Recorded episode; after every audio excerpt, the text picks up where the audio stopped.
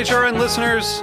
As we celebrate our 15th year, we are deepening our commitment to giving voice to the next generation of food systems storytellers, and we need your help. Our internship and fellowship programs help activate new possibilities for underrepresented and underestimated young people through experiential journalism, audio engineering, and production training. Through these unique programs, HRN helps food equity stewards build essential workforce readiness skills that expand their potential and foster economic mobility. Please consider supporting these critical programs. And with a minimum donation, you can be entered to win a dinner for two at an amazing restaurant in one of eight cities and tickets to a concert at a great venue in one of those cities. We have incredible partners across the country who have donated, as they also share our passion for helping to educate the next generation of food systems storytellers. Check out heritageradionetwork.org slash 15 to donate and enter to win today. That's heritageradionetwork.org slash 15 to donate and enter to win today. And make sure you donate before March 31st. Thank you. Today's program was brought to you by Bonnie Plants, bonnieplants.com. Hi, this is Celia Kutcher, host of Animal Instinct, and you are listening to Heritage Radio Network, broadcasting live from Bushwick, Brooklyn. If you like this program, visit heritageradionetwork.org for thousands more.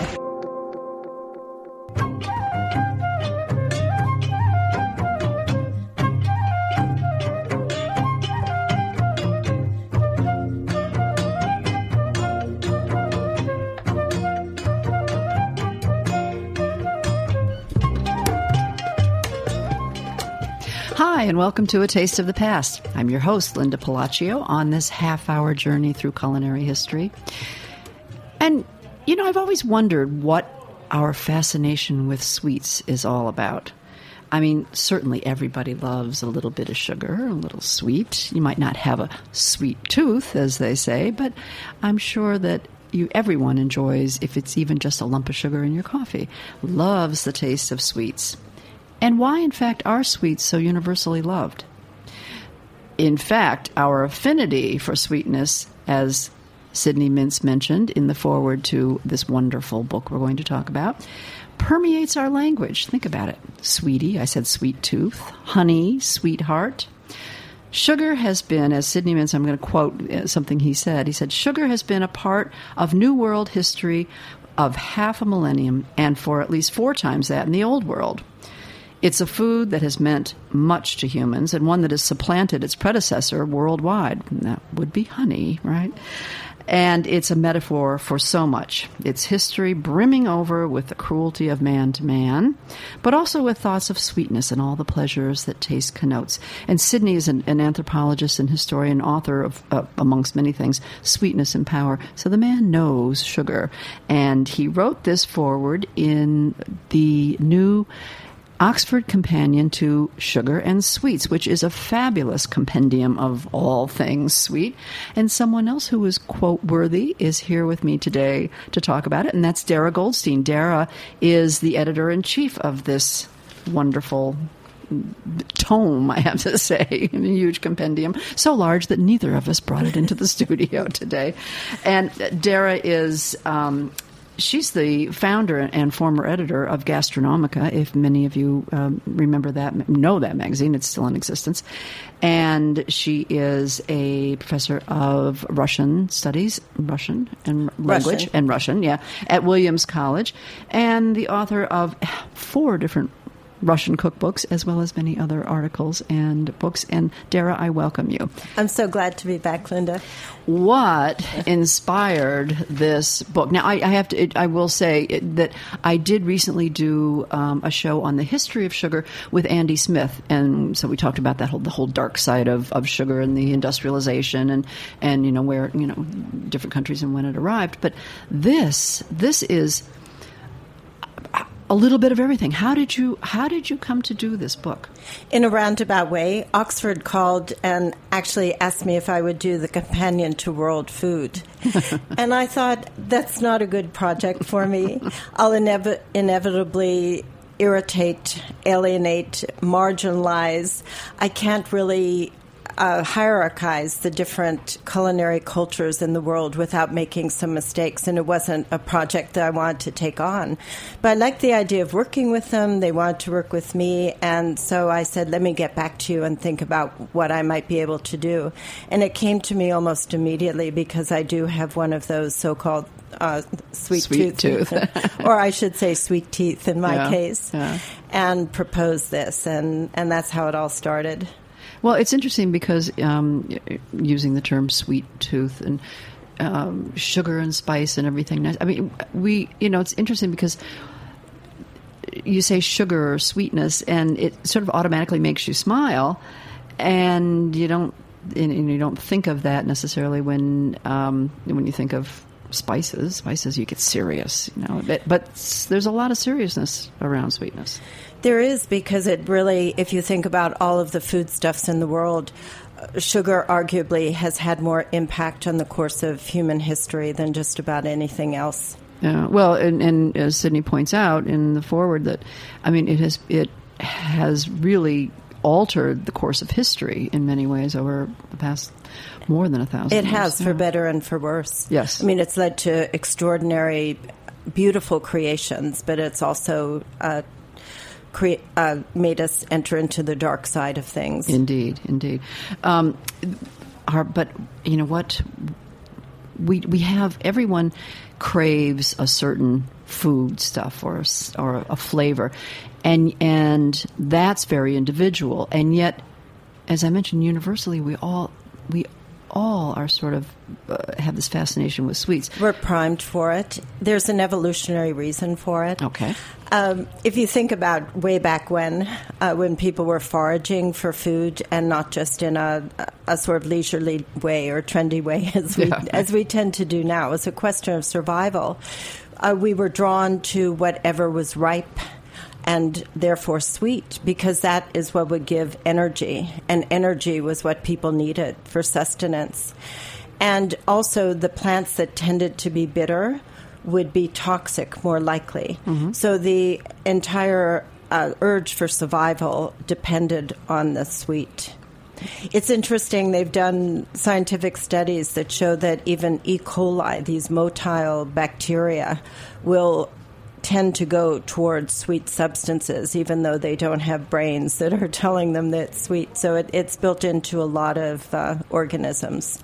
That's interesting. And um, and as far as our our palate receptors, I don't know whether are there are there more sweet receptors? We think? No, I don't know. no, it's just that um, there are receptors that go into the brain, and it uh, is received in the same way that you receive things like cocaine Hmm. or other areas that give you pleasure. So the dopamine uh, kicks in with sugar. No wonder they call it a sugar high when Yeah. little kids get but, into but too it- much. It's true, but if you think about if you think about the coca leaf, uh, if you were to brew a tea from it, it would be maybe mildly stimulating and not dangerous. It's just that when you refine it down and you get this powder, then it acts very quickly and it goes very directly.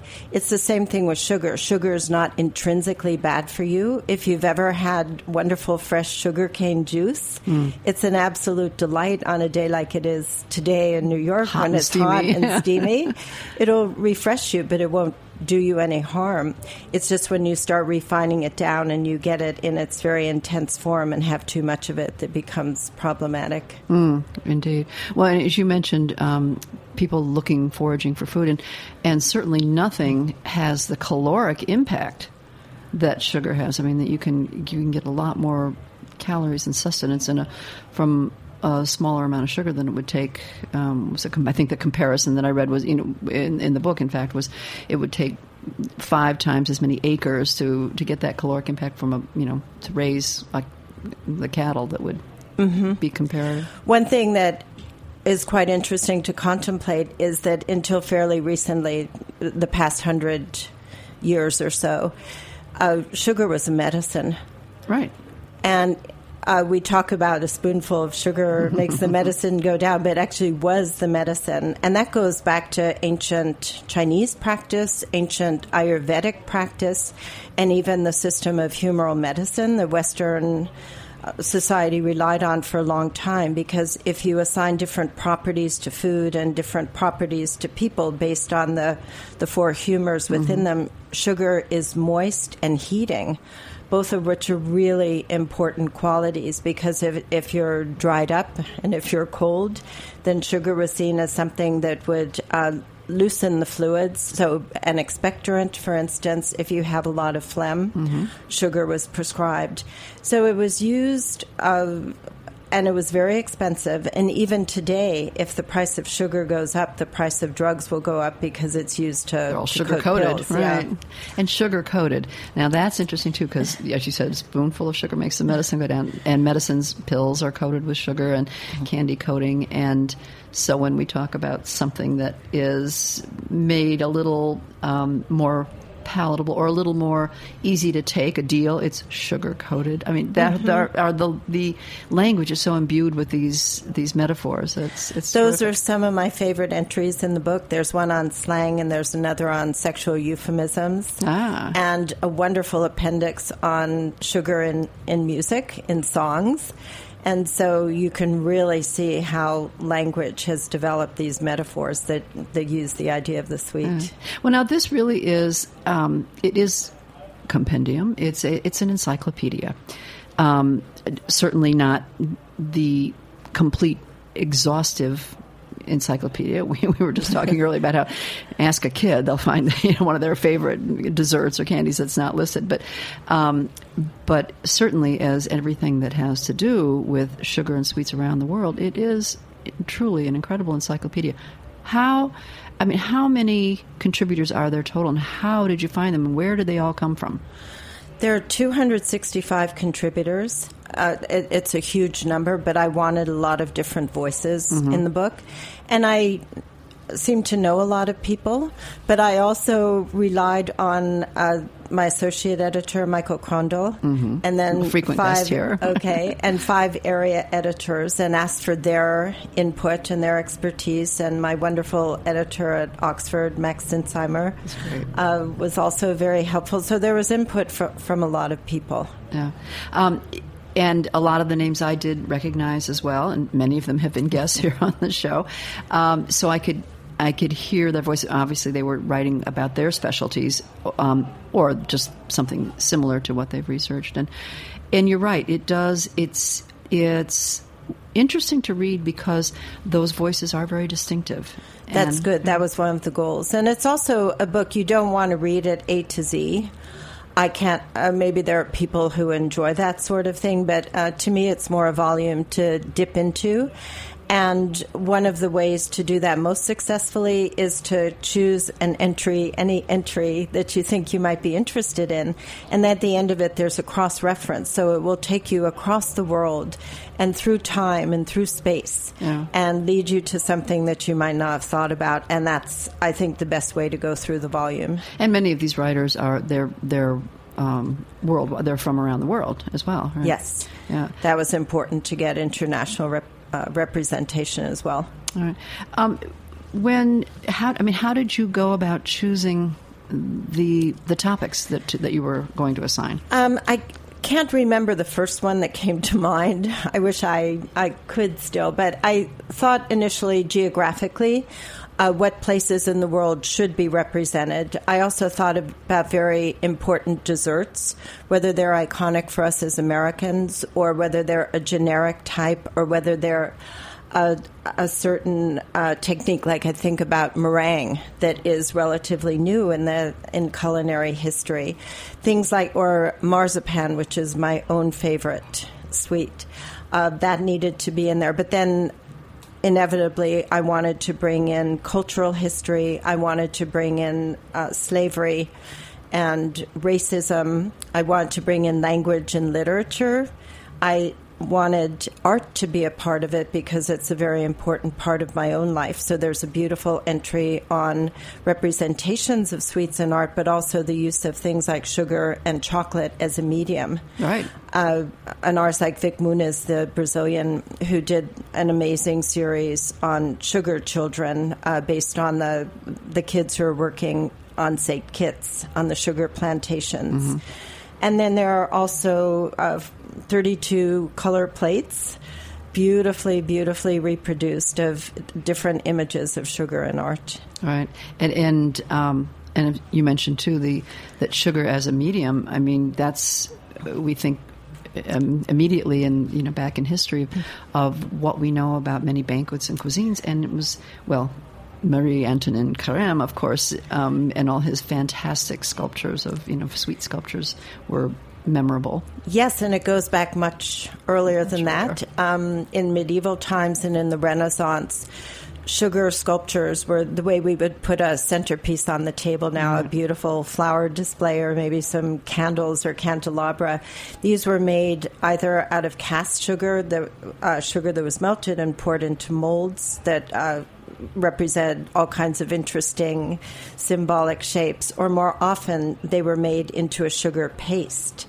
And then you could mold, Mold it, yeah. and have whole uh, scenarios that were made out of sugar, and they were breathtaking. And in England, uh, sometimes these were called subtleties, which of course they're anything but subtle, but they also had another name called Warner. And often they would appear in between the removal of the courses on the table to sort of warn people that that was the end of one course, but also be something to delight them while the service was being changed. Yes, you can eat the centerpiece. well, I know in uh, actually, I think it was in um, maybe at, towards the Renaissance that a lot of sugar sculptures would be actual tea sets, plates and saucers, and you know, yes, you could eat it after you. Mm-hmm. Yes, used it, beautifully crafted. Yeah. And they were given as favors at uh, very important festivities. Right? right. Yeah, I mean, you know, the Byzantine era had a lot of. I mean, we're going.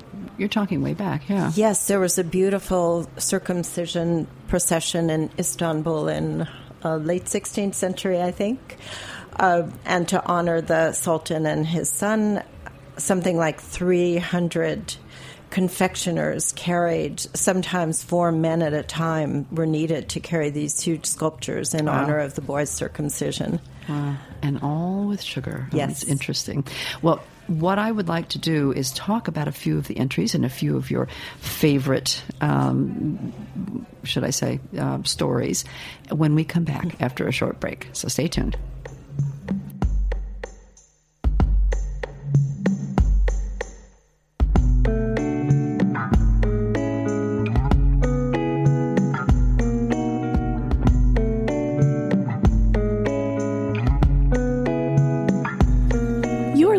Write It Down by The Landing.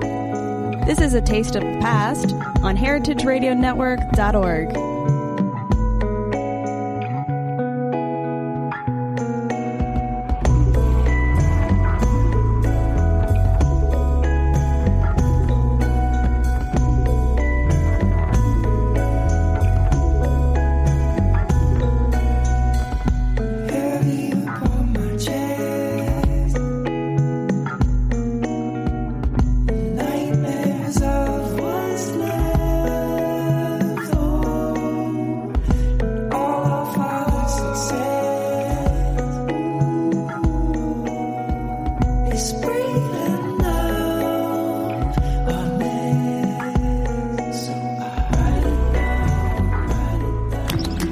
Could an app be the answer to a better garden?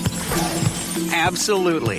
It's the new free app, Homegrown with Bonnie Plants. Note, track, and photograph your garden's progress. Personalize your weather and reminders. Get variety info, grow guides, hands free dictation, and more. The Homegrown with Bonnie Plants app, the sharpest tool in your garden. Download it free on the App Store. This is Brandon Hoy, co-owner of Roberta's, and you're listening to heritageradionetwork.org. Hi, we are back on A Taste of the Past, and I'm speaking with Darra Goldstein, the editor in chief of Sugar and Sweets, the Oxford Companion to Sugar and Sweets, an encyclopedia of everything you ever wanted to know about sugar, and then some. And everything you didn't know and about didn't know, sugar. right? And and and the then some. Um, I mean, it's thousands of years of of sugar around the globe, and um, there are. I was interested to see that there were biographies included too of people who were had, if not direct influence, you know, even a, a distant influence. But before that, we talked about you talked about art and how the art was so important to you. The cover of the book is just I mean it, it's drool worthy. there is a little drip of uh, sugar sugar, yeah. sugar and, glaze, and somebody was just assumed it was a beautiful photograph of this wonderful fruit tart. No, it's a painting by Roberto Benedicenti. Unbelievable! yeah. I mean, it is it is just bigger than life, and it is it looks so it's so realistic. You know the painting, but what a fantastic cover because you just look at it and you start you know, salivating, salivating, and thinking about sugar. Um, and the um, another thing that was interesting, we talked about how you know everyone just sort of had. I think Americans during a certain period of time uh, went through a heavy addiction to to sugar. I mean, candy was well, candy was viewed as a food actually too. Um, the woman who wrote that book uh, was um, candy. Samira Kawash. Samira Kawash. Yeah, I'm sorry, I couldn't remember her name. Yes, and she was on the show as well and shared her information about that. But why I just had to um, share the the photograph, which I did on one one of the um, social media, of the World War One poster of the ration, sugar rationing, that we that Americans would be allowed only two pounds a month of sugar, as opposed to you know the usual twenty pounds a month that we were yeah. consuming. Two pounds a month. That's a ration? yeah, but you have to keep in mind that much of it was used for preserving ah, because yes, people were yes, still yes. doing a lot of their own preserving then. So I don't believe it all went uh, straight into the gullet. that explains it. Well, of course, I should have Yeah. realized that, right? Yeah, got to make those jams and put up the Right. the jellies, right? Okay, Phew, I was a little concerned there. Um, in um, in try, we, I, I asked you the question: How did you think of the topics to assign to all these different writers? I mean. That you had to do all the research initially. I did, but that was really the pleasurable part because it was the conceptual part, and I always love that. and then and then think about And then the okay, let's editing comes that. and it's- right. um, what wa- what were some of anything that surprised you when some of the authors got into a topic? Um, one of the ones that really intrigued me was unusual uses of sugar. Because we tend to think of, of sugar as a substance that's very familiar, and probably we don't spend a lot of time thinking about it, but it has had some extraordinary applications, you could say. In Hollywood, it used to be used to make glass, so that whenever someone was thrown through a window and the glass, glass right. shattered, Yeah. it was sugar. They use some kind of resin now. Um, one of the quirkier things is. Uh, I think they discovered this in Poland, but it was recent, I think as recently as last summer, used in England. There were some rotting medieval bridges with timbers in Leicester, and they found that if they soaked those timbers in a 67% sugar solution, then it created a barrier so that the microorganisms couldn't get in and they could preserve. I mean, it's the same principle as, as preserving fruits, I guess. Yeah, Um, so sugar as a preservative, but also in for historical buildings that are made out of wood, and they're using it now in 3D printing Yes. to uh, not just make extraordinary sculptures that are the 21st century iteration of the kind of things that Carême was doing, but to create artificial organs. Uh, it hasn't been perfected yet, but there are a lot of experiments being done.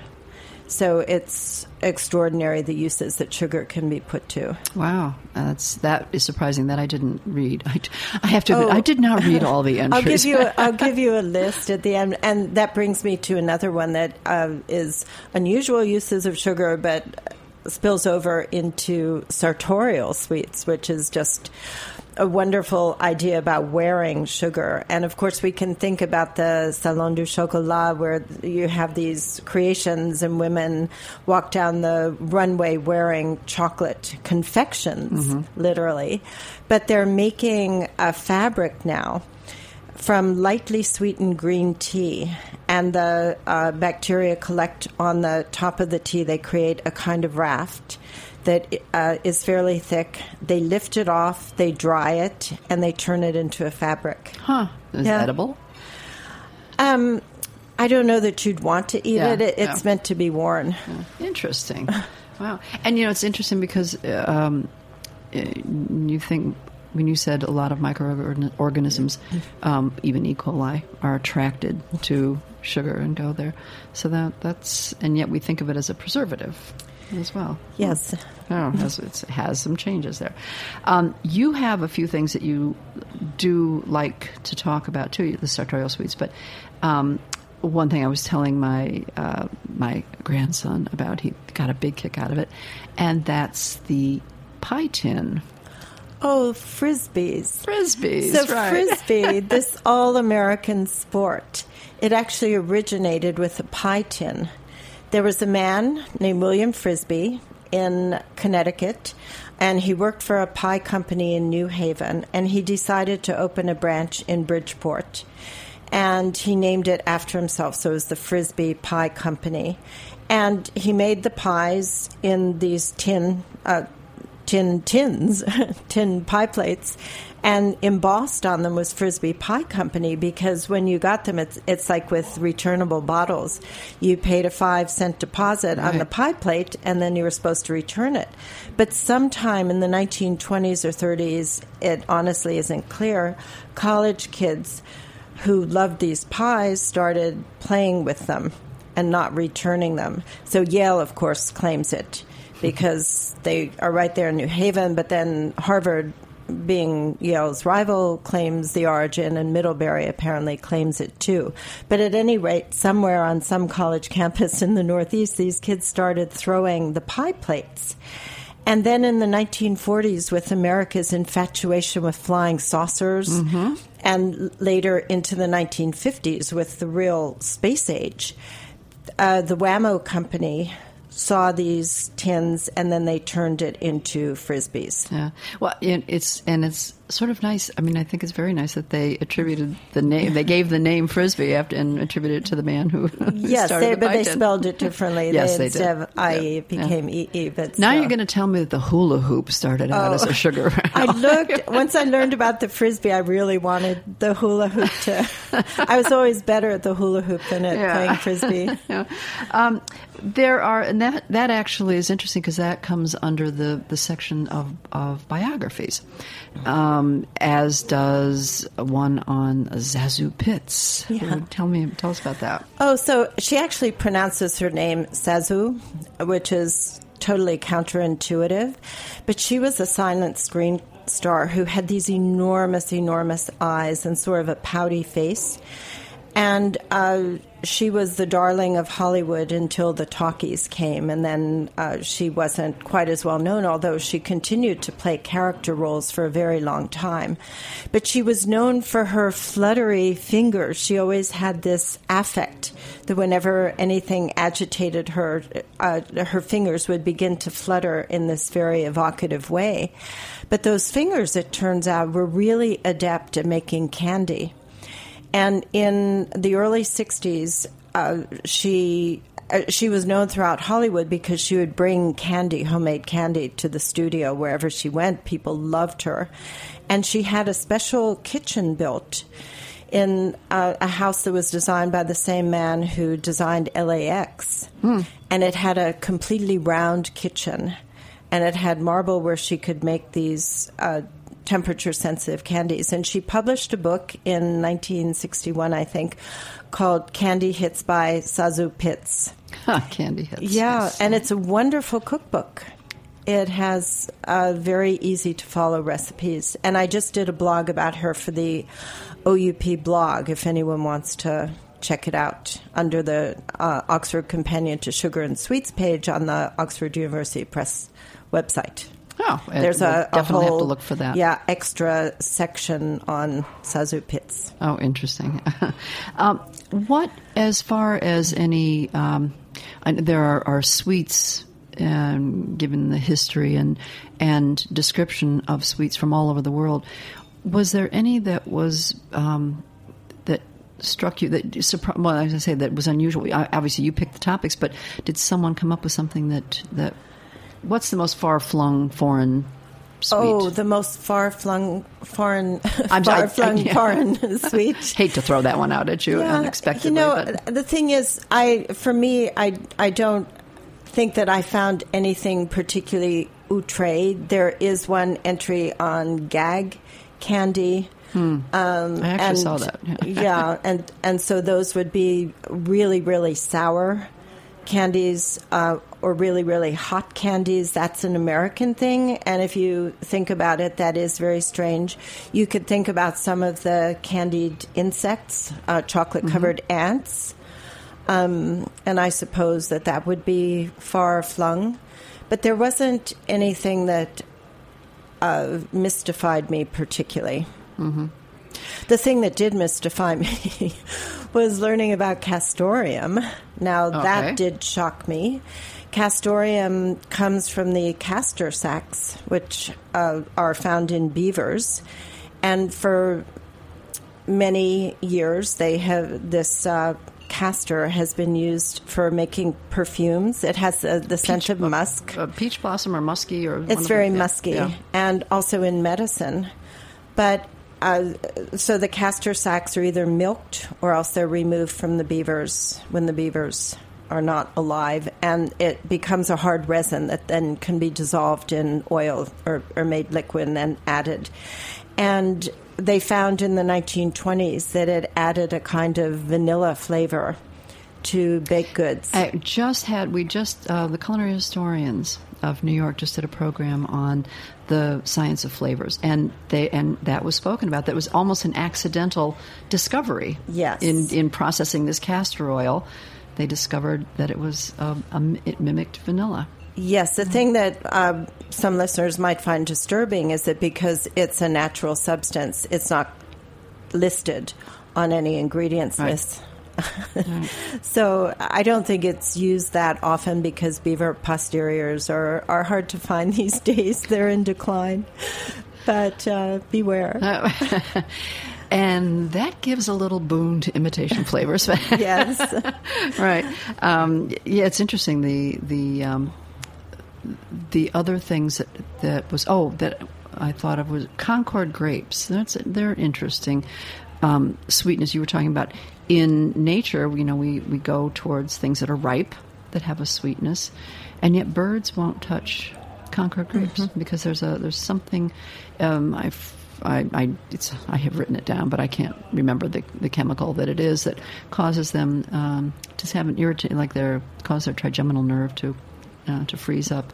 And so Luckily, we're human and can enjoy Concord Yeah. grape jam and Concord grape exactly, pie. and the sweetness. I mean that that that has been used to flavor so many other things too. Mm-hmm. Yeah, interesting. Um, tell me, what about oh, you know, child that we talked about the the dark side um, that I had covered, and people can look for um, my show on sugar with Andy Smith um, about the industrialization of of the sugar refining. But child labor is something that we had not discussed on that show, and and something that you um, that you cover in this book. Yes, when we think about child labor, at least where I live in New England, it's the textile mills and the uh, very striking and painful photographs of Lewis Hine at the beginning of the 20th century. It turns out that he also has some photographs of children who are working in confectionery factories. There's one uh, really striking one from a confectionery factory in Dallas where the kids are only 10 to 12 years old and he interviews them and they say, Yes, we have to pretend that we're 14. And what I find so complex is they're working for pennies so that they can buy the new, newly available penny candy. And so uh, there's something very insidious about it. Cracker Jack, this wonderful American company, actually was one of the worst for child labor at the beginning of the 20th century, no longer. But where the problem is now is in Ivory Coast and Ghana to a lesser degree, and that has to do with agricultural labor, with the harvesting of cacao to make chocolate.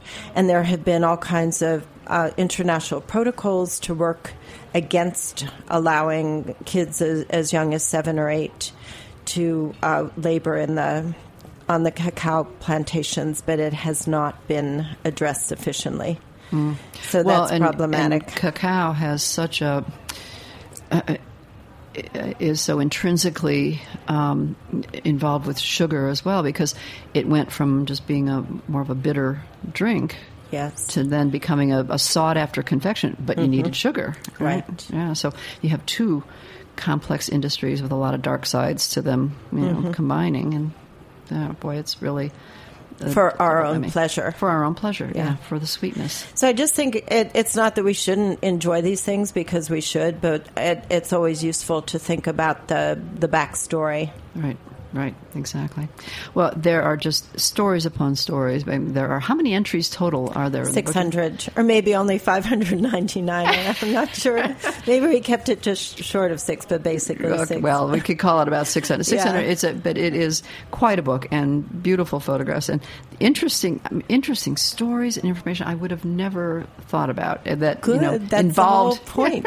involving sugar and sweets. It's sort of everything you as you say didn't know or wanted to know or didn't even think you wanted to know, but so interesting. It's the Oxford Companion to Sugar and Sweets. And Darra Goldstein, thank you so much for joining me. Thank you, Linda. Right, And you've been listening to A Taste of the Past. I'm your host, Linda Pelaccio.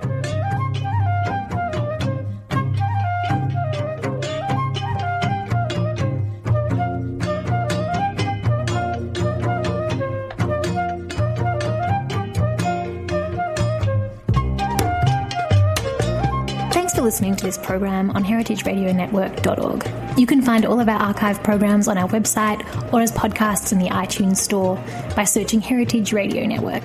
You can like us on Facebook and follow us on Twitter at heritage underscore radio. You can email us questions anytime at info at heritageradionetwork.org. Heritage Radio Network is a 501c3 nonprofit. To donate and become a member, visit our website today. Thanks for listening.